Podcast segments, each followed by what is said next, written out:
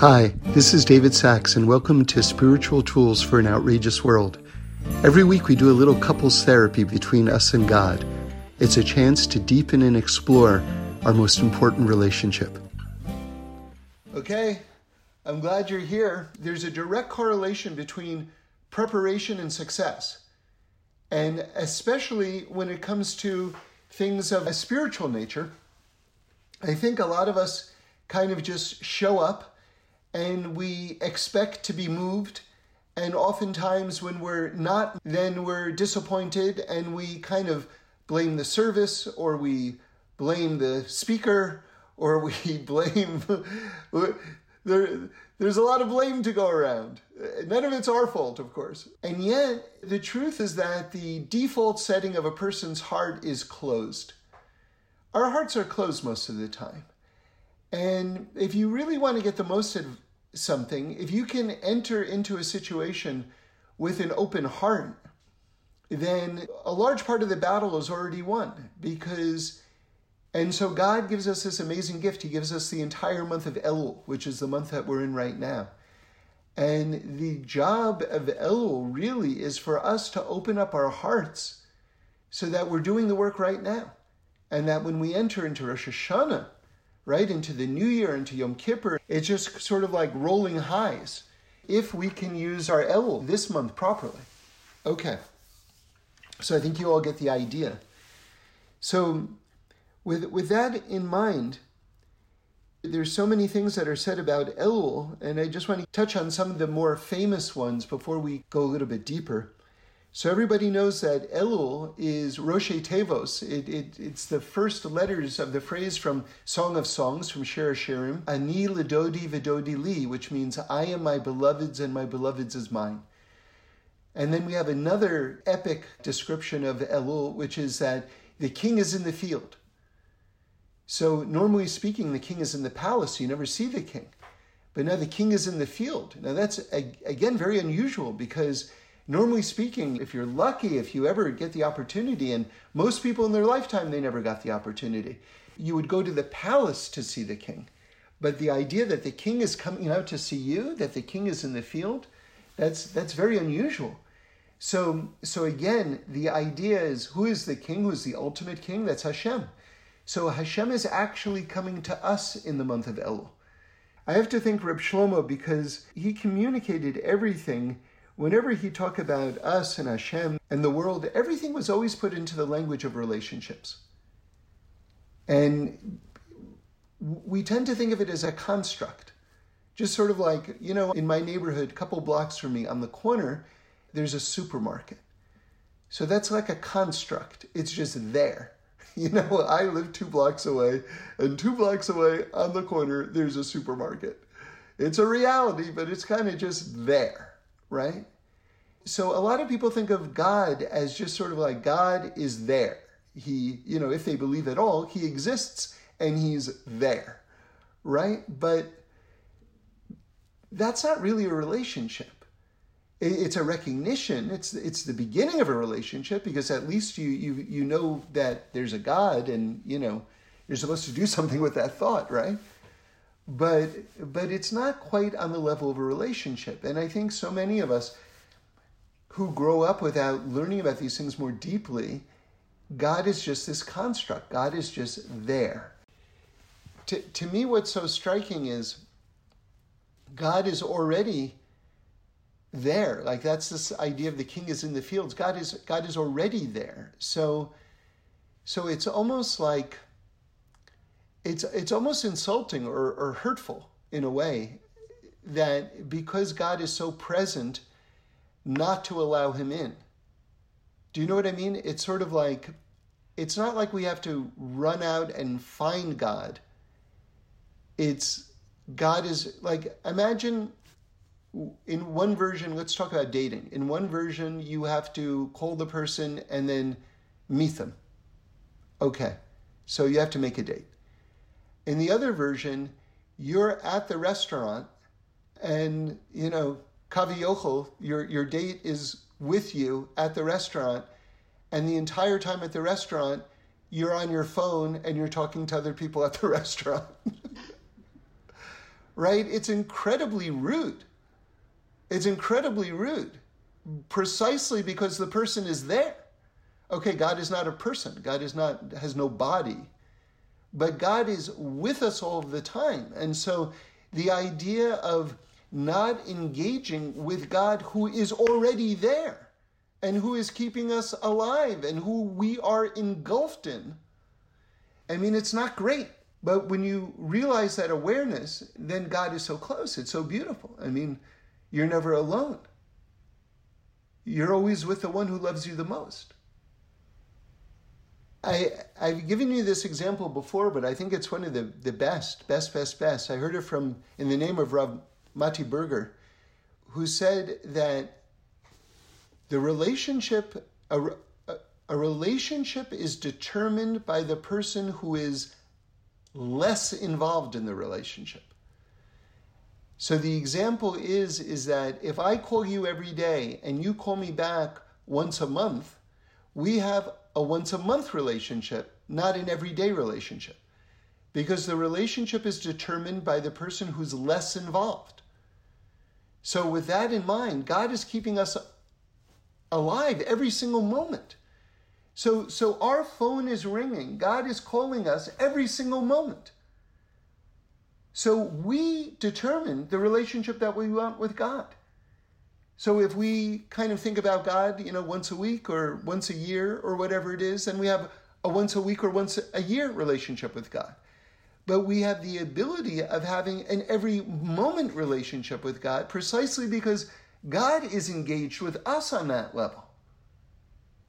So that's that this is a very this is a breakthrough thought because we're so used to thinking of it in the following way God is close to me to the extent that He's answering my prayer. So if I'm asking for cash or a big job or this, that, or the other thing, and God is not giving me that thing, eh, God's not so close to me. But that's this is fiction. This is fiction. God never stops being incredibly close. And this whole idea that we're putting up this set of rules is, is our imagination and are really our Yetzer Hara. But, but most people haven't thought it through to the extent that they need to to untangle the knots that are in our minds and our hearts in understanding the closeness of God. So, okay, it might be incredibly painful and incredibly frustrating because I want this and that, and I really want it and I really need it, and God, you don't seem to be giving it to me. So, how could it be that you're so close? All right, so then that's the beginning of a conversation. What am I do? What am I not doing, God, that I need to be doing? Because I know you want to give this to me. Right? So, or or why do I think I need this when I don't? Or what else should I be thinking about other than this if this is not what's meant for me in terms of the fixing of my soul? I mean, there's a lot of different directions that a person can go with it. But it's the beginning of the conversation, not the end of the conversation. The version where it's the end of the conversation is God, I want this. You're not giving me this. Therefore, you're not close. Therefore, why do I want to be in a relationship with you if you if you like are treating me like this? And this is the dead end that 90% of the world's population, or I'm making up numbers now, but but so many of us, just like like lemmings, like just go in, in, in that direction. But if you think of it from the standpoint that God is keeping us alive every single moment, and whatever good thing we have in our entire lives is coming from God, and God is actually giving to us in ways that we are receiving and enjoying on a regular basis then you have to reevaluate the way you think about God. You have to reevaluate absolutely everything. Right? And, and I, I've shared with you before this, like very far out concept that our prayers are constantly being answered. We're just not praying them. Right? So some way out answers, some way out examples of that are you wake up in, in the morning and you, you know, you're off to work and you and you open up your front door and you know what? Your prayer was just answered. What are you talking about? You have a front door. Robbers during the night didn't take an axe and chop down your front door. Your prayer that you should still have a front door was answered. You just never prayed it. Then you get into your car. Your prayer was answered. What was the prayer? Please, may my car not be stolen overnight. Your prayer was answered. You just didn't pray it. Then you turn the key and your ignition turns over and you, hear that, that sweet vroom, right? Your prayer was answered. Please, God, let me not be late to all my appointments and have to call AAA because my battery is dead. Again, your prayer was answered. You just didn't pray it. So, so, so there's so much heavenly delight and, and, and blessing coming to us every single moment. But we have to rewire our brain and rewire our attitude in order to see it. And I'm not being a Pollyanna right now. I'm not being like, oh, everything is good, it's, it's all good. I'm not saying that at all. I'm talking reality right now. It's just we were, we're so lost in the exile, we're so lost in the darkness that, you know, we've just followed our, our worst instincts down rabbit holes with, with direct impact, negative impact in terms of our relationship with God.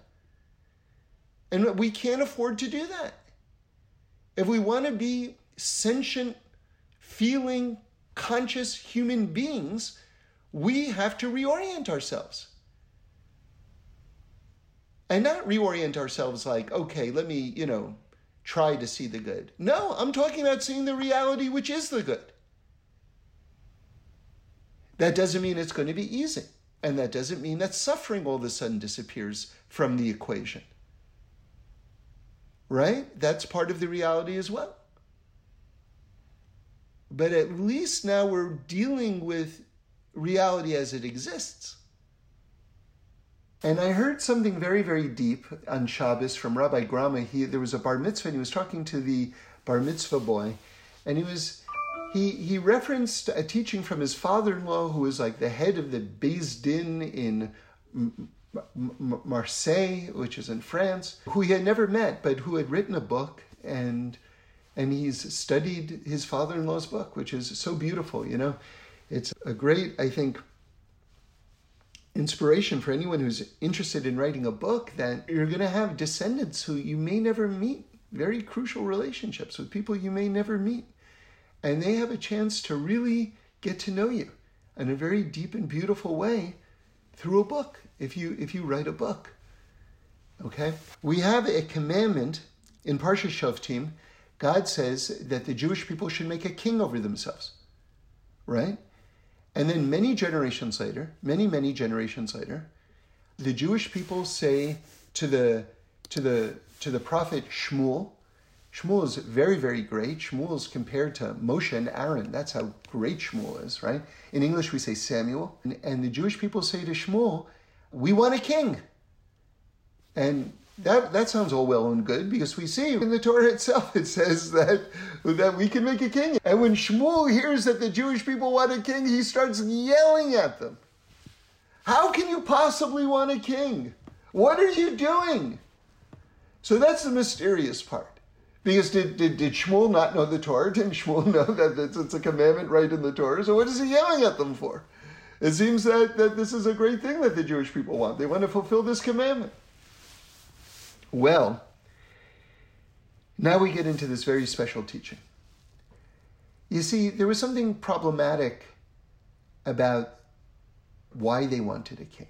And what Shmuel assessed, because he properly understood what was going on, he took an x ray of the Jewish people, let's just say, and he understood where this desire was coming from.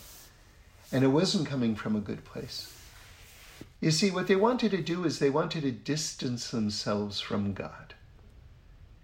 And they said, We want a king like the other nations have a king. In other words, they wanted this idea of a king who would somehow be a wedge between them and God. And the Jewish notion, the Torah notion of a king, is someone who is so thoroughly connected to God. He is not someone who's a figurehead which distances anyone from God, who suggests that there's an authority other than God. In fact, there are certain commandments which are very interesting and they're unique to a king. A king had to write two Sefer Torahs, and one of the Sefer Torahs a king had to keep on his body at all times. Isn't that fascinating? And there's a kind of a debate among the commentators where exactly that Torah scroll would be kept. And Rabbi Kaplan, Rabbi Aryeh Kaplan, Olav Shalom, you know, questioned like, like really to have a Torah scroll on your body? Like anyone who's been to a shul and knows that a Torah scroll can be quite large. How are you going to carry it on your body? Like a backpack at all times? I mean, how are you going to do it? And you can write incredibly tiny letters. I remember as a kid, you know, Ripley's Believe It or Not, they would talk about people who would write like like paragraphs on a grain of rice. You can look that up if you want to Google grain of rice and Ripley's Believe It or Not. You'll see that writing can actually be quite tiny. This is just an aside, but the size of the Torah scroll was not an issue. You can write an entire Torah very small. And you either wore it around your neck as a pendant or you wore it attached to your arm.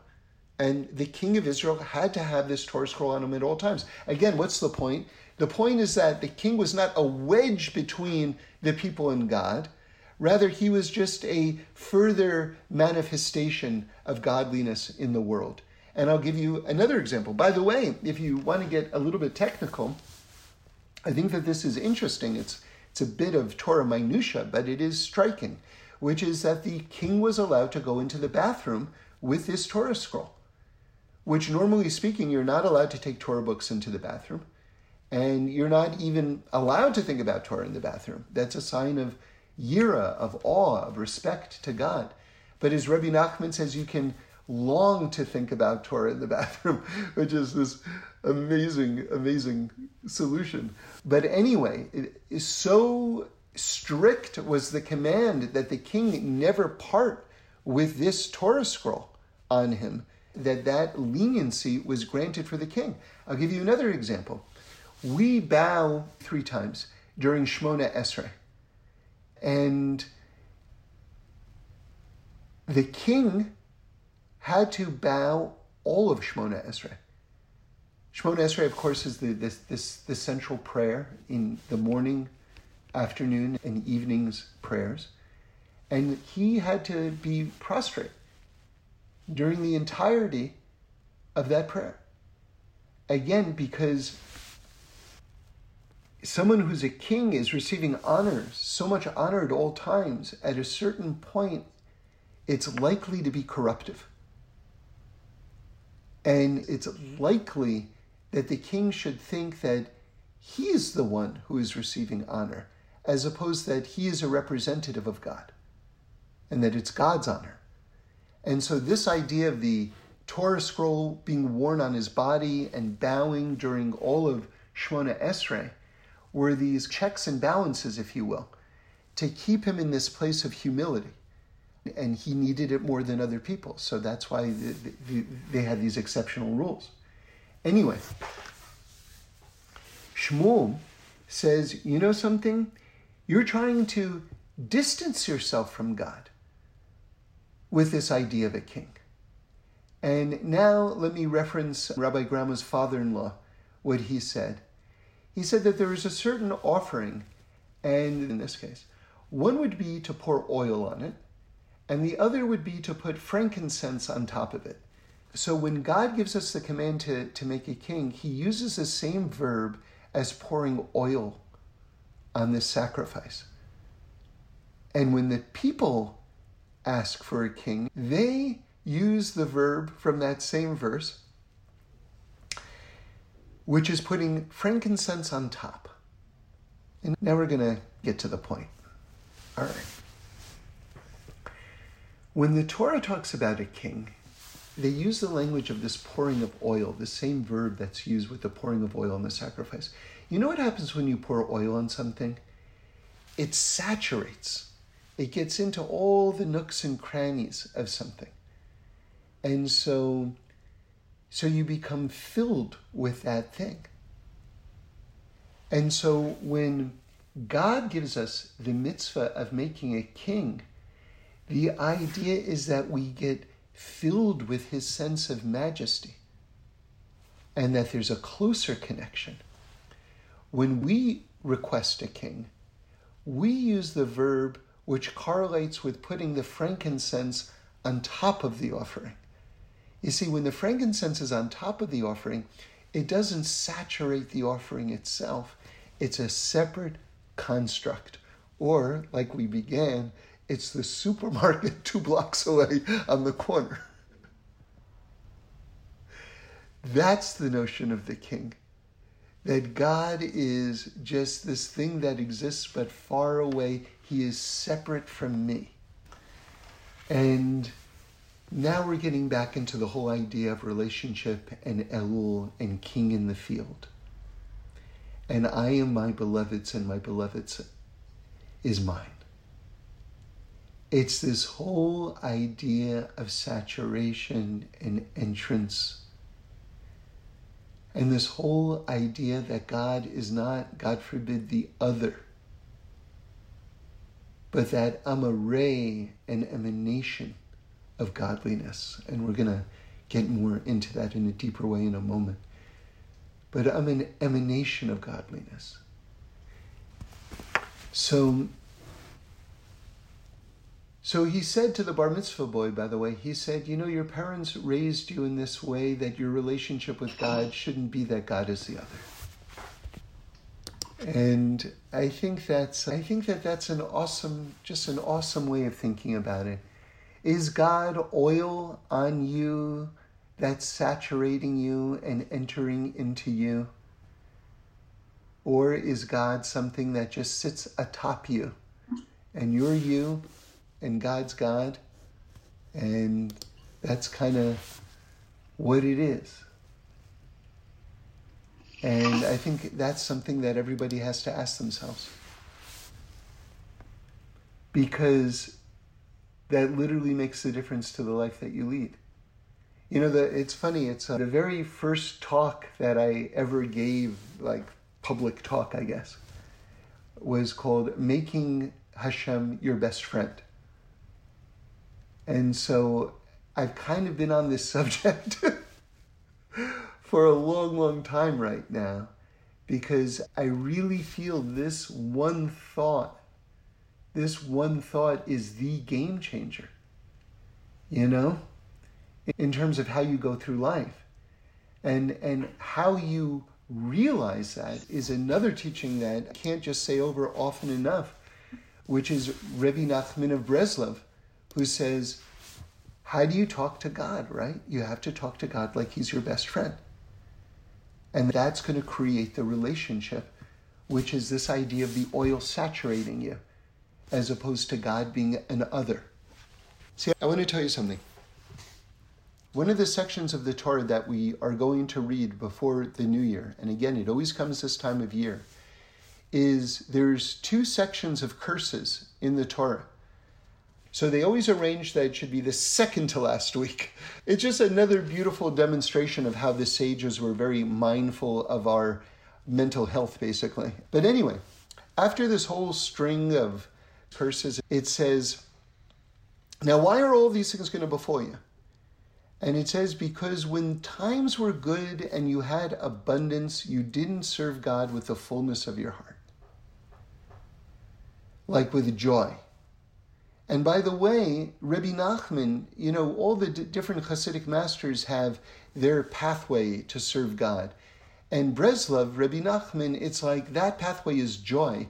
And one of the reasons why it's joy, one of the reasons, is based on this verse. Be- why did all these things befall us? Because we didn't serve God with joy.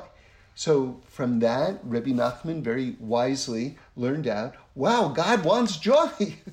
God wants us to really actually serve Him with joy, to love serving Him. Now, the reason why I'm bringing this up is because I saw in this Sefer, the Orchos Yosher, he takes it one practical step of definition. When you talk about joy, joy is kind of vague, right? Like, I get the general idea, but I need something a little more practical than that. So he does that. Now, listen to this. He says, Think about how happy you are when you get a bunch of money. That's your baseline. Now think about how much you're loving God. okay? Are you getting the idea here? It should be more. It should be more because it should be your greatest delight. It should be your central relationship. It should be the core of your being. And now every single person has an individualized barometer for something that may be otherwise very abstract. Think about when you get something that you really like, how you feel. Okay, that's your baseline. Now, what is your relationship and your level of love with God? It's got to be more than that. And that's called loving God. All right? And I personally love that because it's putting a laser like practical focus on something that just seems like very undefined otherwise. These things need for us to take actions. The learning about these things is not where our role in the relationship ends. Say I get a toy and the toy's not working, and I go, okay, I just learned about the concept of batteries. I have to put batteries in the toy for the toy to start. What a great lesson, thank you. And then I don't put batteries in the toy. Right? So so learning about them is not the same thing as implementing them. These things have to be thought about and implemented.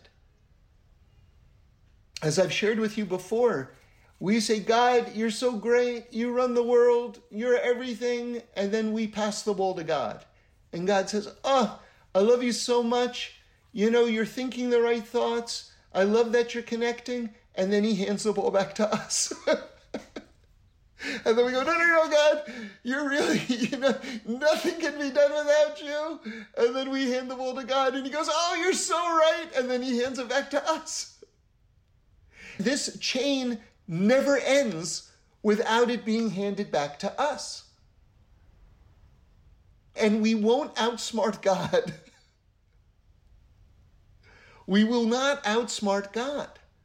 It will always end with the ball in our hand and the phone call or the email or the thing that we have to say or the action that we have to do. It will always end that way.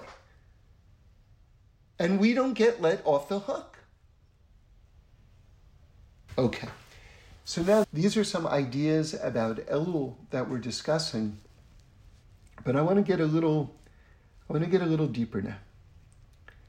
You know, Torah also has a concept of time that each month has its own personality. Now it's very important when we learn these ideas that you remember that there is only one power in the universe, as we say, Ein Od Milvado, right? It's God and nothing else. And also, Shema Yisrael, Shem Elokeinu, Shem Echad, God is one. So there's only God, and there is no other power, right? So, you know, when we talk about time having a personality, don't think time is a power. Time is not a power. this is the problem with people who get into zodiacs and horoscopes and things like that is that they think that this day has a power. This day is good, that day is bad. And they, they invest time with a power that it doesn't have. And this is akin to idol worship. There is only one power, and that's God. Okay.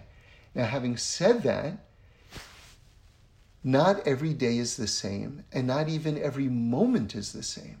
Like there's a different quality of light that's beaming down all of the time.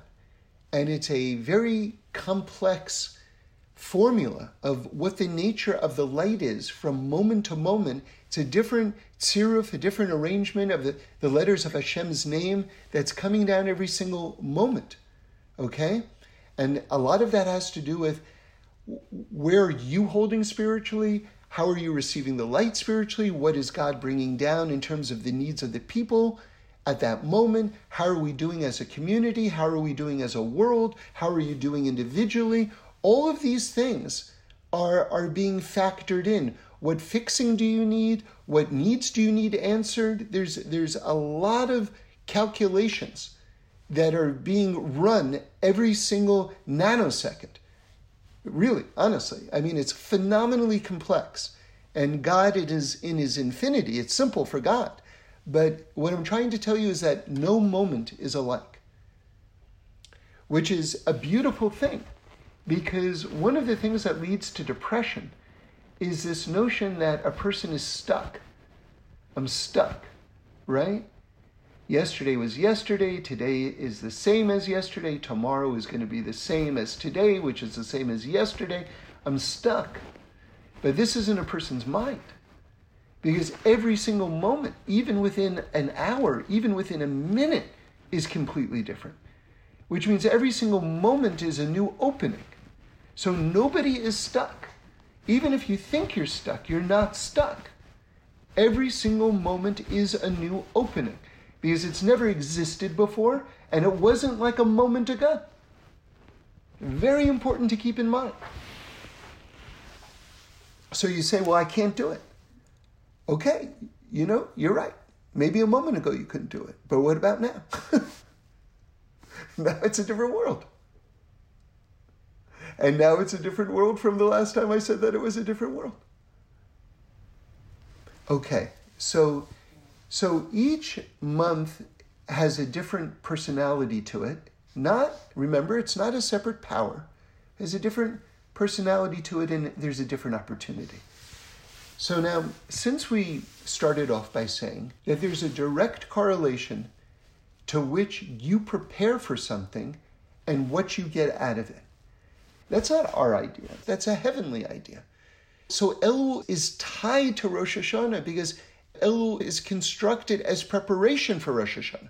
So now, with that in mind, the mazel, which means the spiritual personality, the mazel of Elul is the basula, which we would translate in English as the virgin.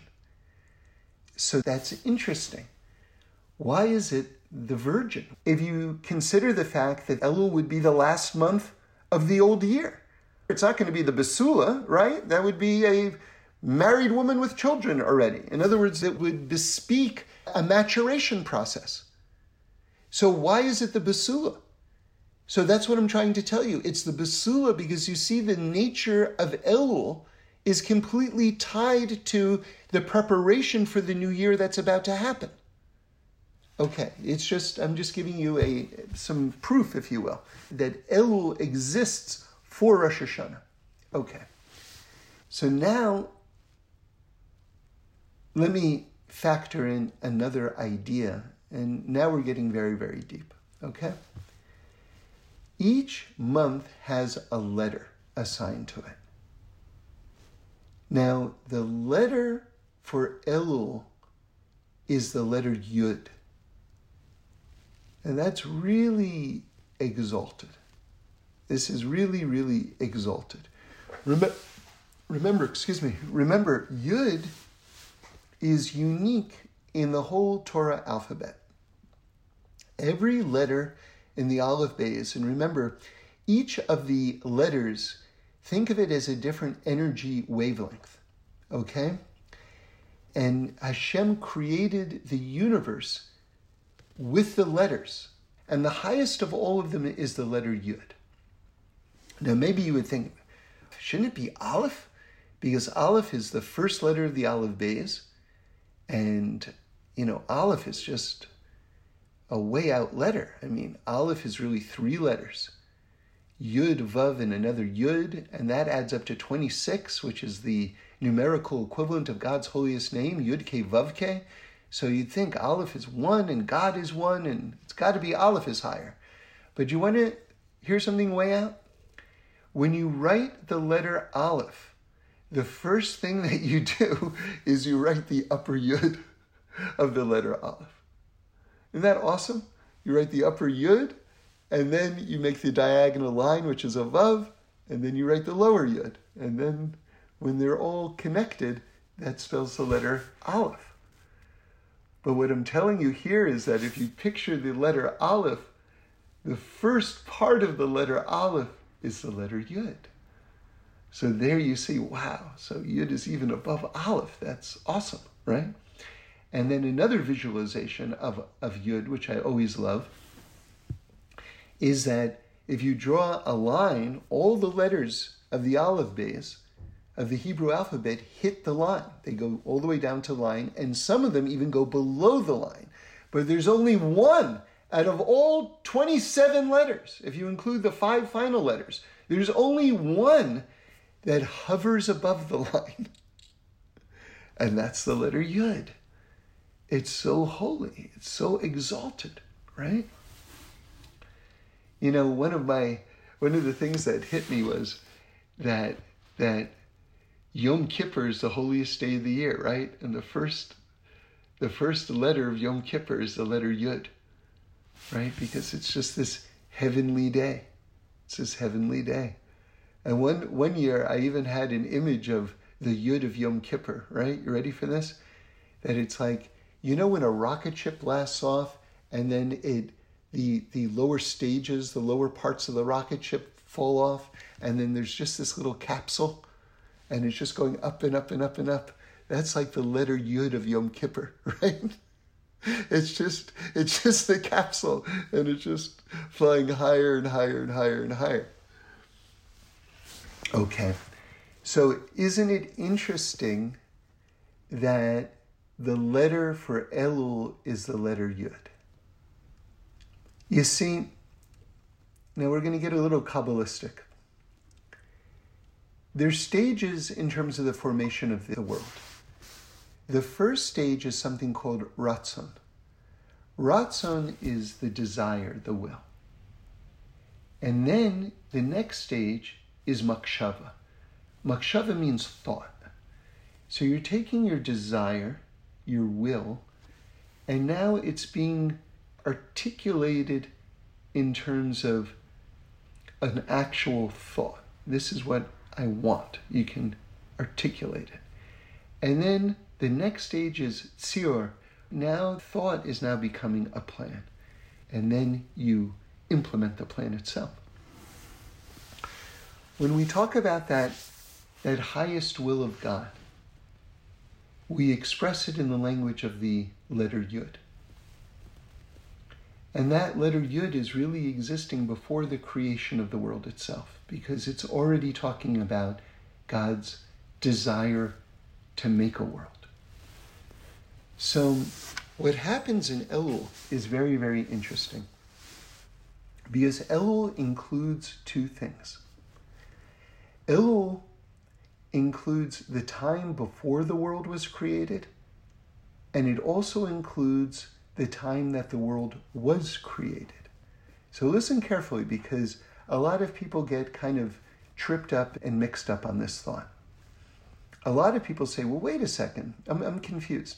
I thought the world was created on the first day of Rosh Hashanah, which is which would be the first day of Tishrei, which is the next month, the month after Elul, right? So so it's actually not the case the, the first day of creation, when God said, Vayihi or, let there be light, that was on the 25th day of Elul. Do you understand? And the sixth day of creation, which is the letter Vav, Vav is, Vav is six, we're going to get into that in a moment, that is Rosh Hashanah. That's the day that human beings were created. And since the whole purpose of the creation of the entire universe would be that there should be a human being who could have free choice and choose to serve God, unlike the angels who have to serve God. Because remember, they see God so clearly. They don't see all of God, only God sees all of God, but they have such a quantumly higher recognition of Hashem's presence, like the level of revelation of godliness in the heavenly spheres is so much greater that they're paralyzed, so to speak, before God. All they can do is God's will. But God didn't want more like holy robots, right? God wanted this creature, human beings, who could exist in a concealed, in a place where that light was concealed, and choose to serve God. That, that is the glory of the human being. That is the goal of creation. And it gets deeper than that. It gets deeper than that. Because even more than doing the right thing, and God wants us to do the right thing. And, and, and we have to do, we're commanded to do the right thing. We have to do the right thing. But even deeper than that is that we should long and desire to do the right thing. That is the most elemental aspect of your humanity in terms of your purpose in this world, in terms of why the world was created. That longing, that yearning for God, that yearning to do what's right. And then God willing will also be able to, to perform the act itself and to do what's right. But that yearning is the soul of the human being in the deepest sense. Okay. So, so again, just to review, God created human beings on the sixth day of creation, and that there's we know the date on the calendar. We know what day that happened. That's the first day of Tishrei, which goes by the name Rosh Hashanah. Very good which means that the world was actually created the first day on the 25th of Elul. Okay, so now let's go back to Elul, which is our topic. So we see that Elul has two elements in it, doesn't it? It has the period before the world was created, and it actually has the beginning of the creation of the world itself. Both of those things are taking place in Elul. Now, with that in mind, you see how appropriate it is that the letter Yud should be assigned to Elul. Because El, that, that letter Yud correlates with God's Ratzon, God's initial desire and thought to create the world before the world was created. So very good. So you see that that's that's it should be. We, we have to see that letter Yud in there if we're talking about the period before the world was created. But now we're going to take the next step. What about the creation of the world itself, which also takes place in Elul? How does that correlate with the Basula, the Virgin, and also with this letter Yud? Well, the letter Yud has many different symbolic attributes to it that the rabbis assigned to it over the over the thousands of years of studying these topics. And one of the sort of like more interesting ones, and it very much correlates with what we're talking about right now, is, is the male seed, or in Hebrew we would say zera. Now, wow, isn't that interesting? Because now you see that all of the elements for birth for the birth of the new year are spiritually in place right now. You have the male Zerah, his seed, that's the Yud, and you have the Basula, right? The Basula, because we're not talking about a married woman at this point. In other words, her relevance is not, or her identity is not defined by the year that's ending right now, her identity is defined by the new creation, this new year, this new universe. Because when God creates the new year, He's not just sort of like flipping the pages on a calendar. God is creating a brand new universe. He's creating everything, including us, all over again. So there's, in human terms, there's this concept of birthing the new year. This and and all of the elements are right there in Elul. And you see that now the, the idea, you know, is isn't it striking? First of all, a lot of people get married in Elul. I, I myself got married in Elul. It's and and a lot of people I've seen it with my own eyes many times. on the chuppah itself, on the marriage canopy itself, you'll see the words, Ani ledodi v'dodi li. I am my beloved's and my beloved's is mine. Well, that's certainly appropriate for, for man and woman. But isn't it interesting that the name of Elul itself has that name?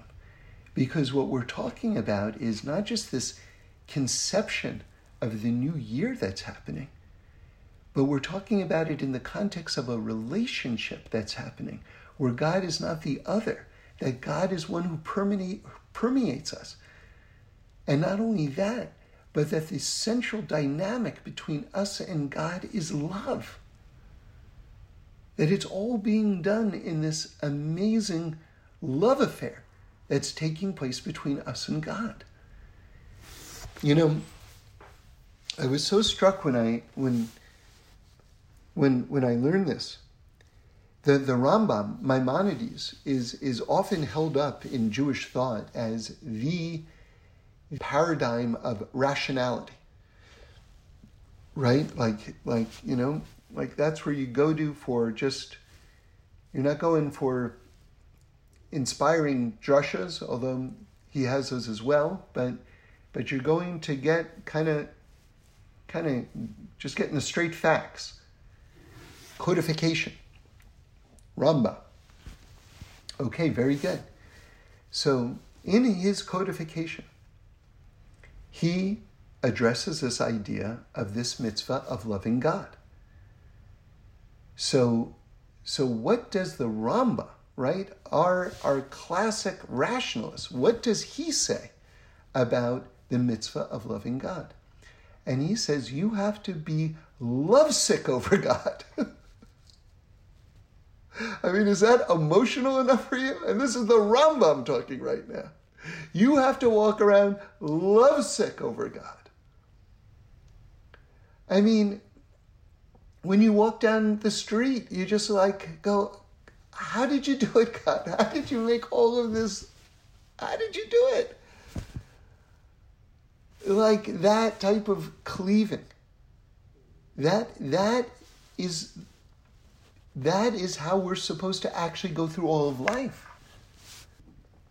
So so now I want to go deeper. Let's talk about genetics for a moment. Let me ask you a question. If two chihuahuas have a baby, what is the baby going to be? And the answer is a chihuahua. I think you probably all got that correct, okay? if two very tall people have a baby, what is that baby going to be? Tall. that, that's, that's the right answer. If you have two highly intellectual people, what is that baby going to be? Smart. that, that, that is the answer. This is, this is like very, very basic genetics that we're doing right now. Okay. So, so let's apply this to El. If we are conceiving the new year right now, and we just saw with those examples that the baby looks like the parent, well, your year is going to look like what you are, right? Your year is going to be a reflection of your present state. If you're if you're longing for God, if you're if you're creating that love relationship, if you're going over past deeds and wondering like, well, did I do my best there? You know, who do I have to make amends with? What do I have to do to go into this year in a really wholesome way? Then that suggests that your offspring, which is the new year, is going to look like the parent, which is you and your actions and your deeds. So it's very important since all of us right now are about to give birth that we that we get into shape basically. That's that's intense. That's intense. Because I think sometimes there's the temptation that of not wanting to take responsibility and of thinking of God, you know, just as this incredibly cryptic, mysterious presence. And I think that that while that's true on the highest level, like we can never fully understand God's ways, right? God says epically, He says, My ways are not your ways, and my thoughts are not your thoughts, which is a wonderful reminder to keep to, to, to keep in front of you. That if you want instant humility, all you have to do is remember those words. My ways are not your ways, and my thoughts are not your thoughts, because sometimes we we decide the way it should be, and you know it's God's problem. And God says, you know, I, I know what I'm doing. The thing is, is that, and what's so hard for us is that God gives us what it is that we need, what we need to fix our soul. And, you know, it's, if, if we want something else, we have to put ourselves in the position to be able to receive that thing. So, so for instance, an example that I, I, I always think of, especially this time of year, is Imagine Rabbi David Aaron gave gave over this this, this idea of of of the playwright, so to speak, or the you know if you want to think of it in television, the executive producer, right, the showrunner, which Kavayochel, so to speak, is God. And normally speaking, the, the, the writers they they hand out the script for the new season, and and that's what everyone's going to be doing. So that's sort of like God on Rosh Hashanah with us. We're sort of the characters, so to speak, and and God is the the the playwright, so to speak, the creator, and He's going to decide what what everyone's going to do. But but it's it's not like television.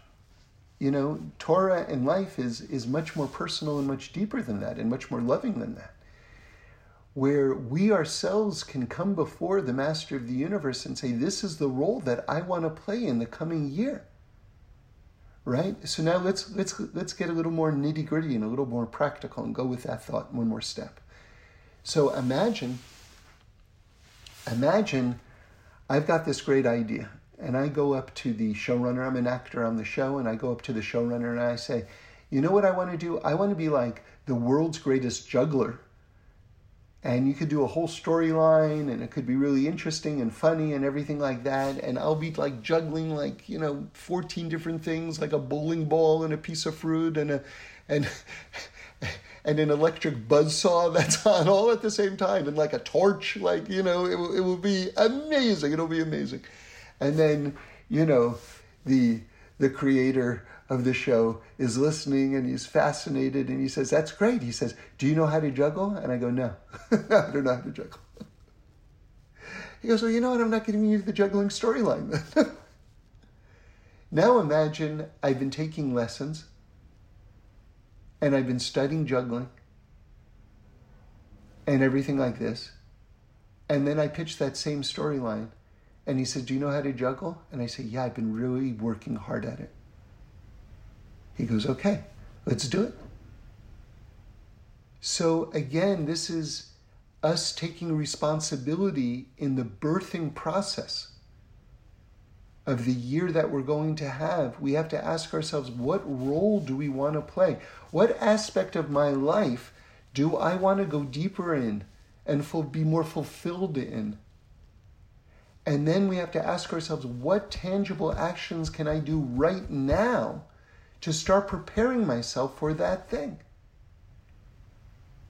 Right? So there are dating coaches. If someone wants to get married, say, maybe they have to go to a dating coach.